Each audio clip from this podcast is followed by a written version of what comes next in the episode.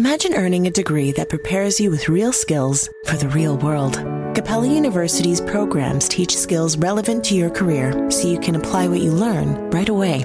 Learn how Capella can make a difference in your life at capella.edu. Here you are, BPMs high, sweat dripping, body moving, tongue panting. You're working hard, real hard, and you're thirsty. You need vitamins, nutrients for peak performance and energy. And your plants do too. Aw, I mean, just look at the little guy. Water soluble plant food from Miracle-Gro is full of essential nutrients. Just a little scoop into your watering can, and boom, instant feeding and bigger, more beautiful plants. It's kind of like a sports drink for your plants. You may have to suffer from heat, but your plants do not. Grammar Girl here. This week, Quick and Dirty Tips launched a new podcast called The Tech Talker. So we're all doing tech themed topics to show our support. And I'm glad we are because I get to tell you about a new tool from Google Books that I've been using called the Ngram Viewer that I probably wouldn't have mentioned otherwise. The Ngram Viewer lets you search the Google Books corpus. In this context, corpus is just a fancy word for a collection of writings, but the Google Books corpus might deserve a fancy word because it's huge. It contains 155 billion words, and the Ngram viewer lets you search those words. And then it makes graphs of how often your search terms appeared over time, starting around 1800. Among other things, I've used it to see that printed materials have included the word Schadenfreude more often in recent years, and that wet your whistle WET is much more common in print than wet your whistle WHET, even though the Oxford English Dictionary lists both options. It can be a little addictive once you start playing with it. I find myself thinking, well, sure, people say gone missing is a new phrase that's driving them crazy, but is it really so new? And is it really increasing? Or when did graduated college start showing up in print instead of graduated from college? These questions seem a lot easier to answer once you can search a corpus. The Google Books corpus is by no means the only corpus on the web, but from what I've seen, it has the simplest interface, which makes it easier for beginners to use. However, its simplicity and the way it was made means that it also has some important limitations.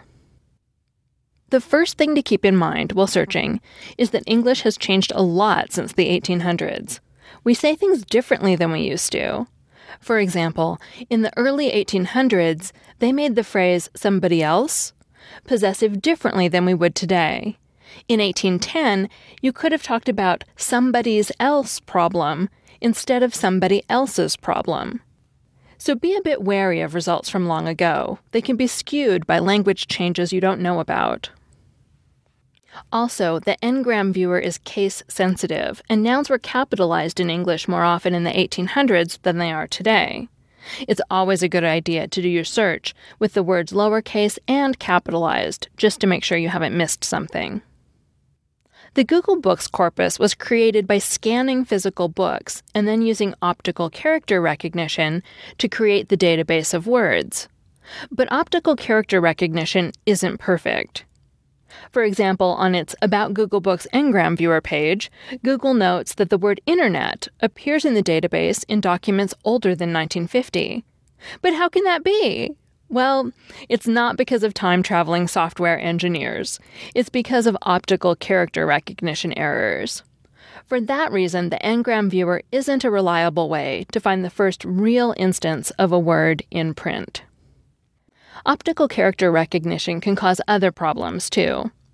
For searches in the very early 1800s, you have to take into account something called the medial S, or the long S. Back then, printers had two forms of the letter S, and one looks so much like an F that it can be interpreted as an F by today's software programs. For example, in some old books, English will appear to Google Books to be spelled E N G L I S F. I put a picture of a scan from an old book into uh, the transcript at quickanddirtytips.com so you can see what this looks like.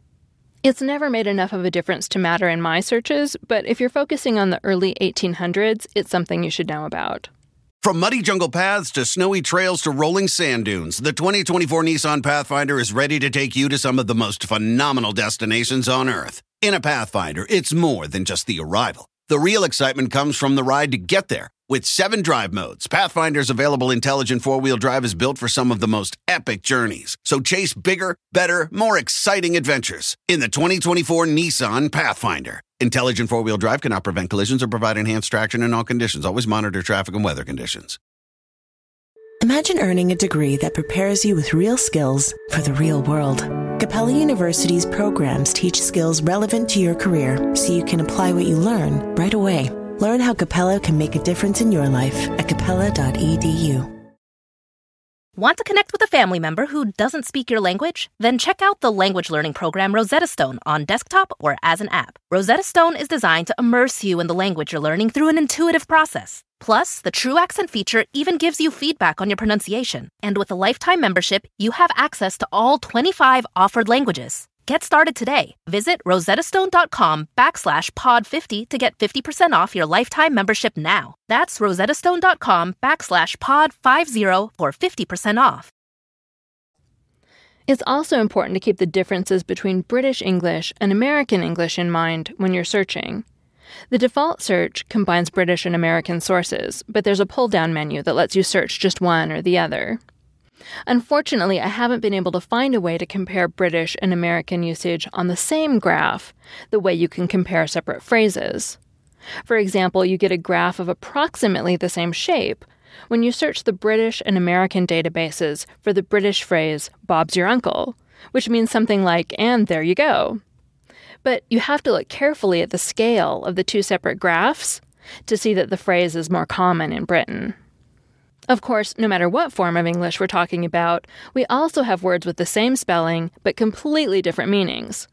For example, make sure that if you want to search about the shore, as in the beach, you use other search terms that will omit the verb shore, as in to shore up a position, and that you're excluding references to the TV show Jersey Shore.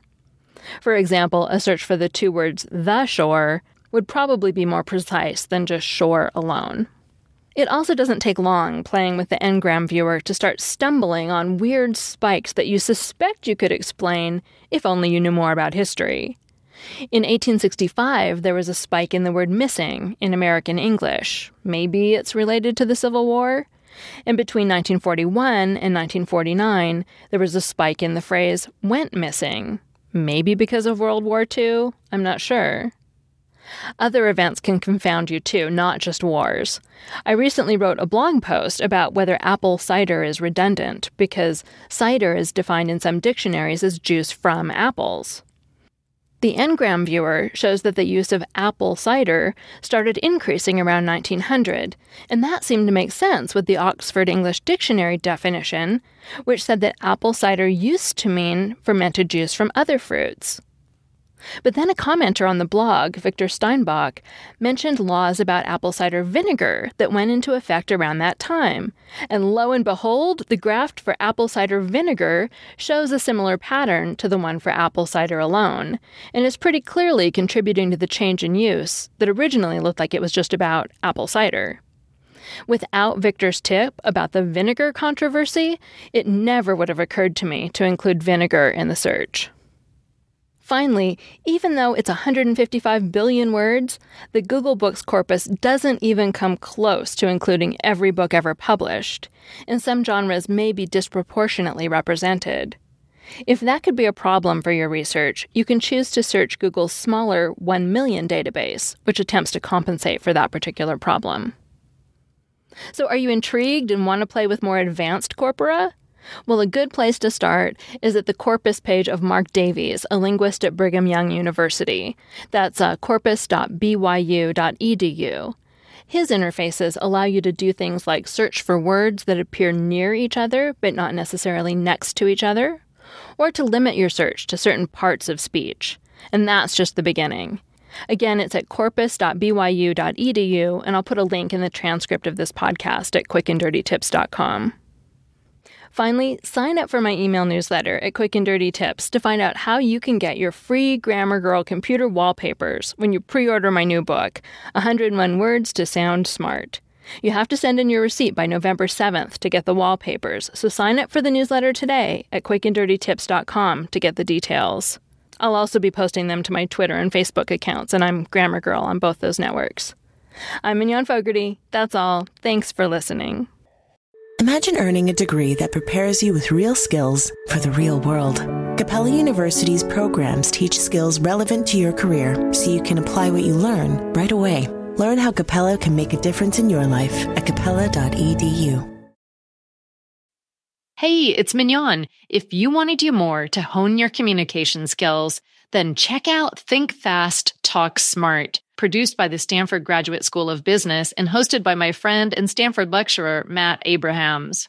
You may remember Matt from his interview on the show back in September when he shared his top tips for becoming a better writer and speaker. Think Fast, Talk Smart is his Webby award winning podcast, which has been downloaded 41 million times and has been the number one career podcast in more than 95 countries. So you know it's worth your time. Whether you're making a wedding toast or presenting at work, strong speaking skills are critical to success in business and in life, which is why Matt sits down with experts every week to talk about the best tips to unlock your communication potential. Hear from pros like neuroscientist Andrew Huberman on how to manage speaking anxiety, speechwriter and best-selling author Dan Pink on how to take risks in your communication, and psychologist Kelly McGonigal on how to harness nervous energy to fuel powerful presentations. So what are you waiting for? Listen to Think Fast, Talk Smart every Tuesday wherever you get your podcasts or on YouTube.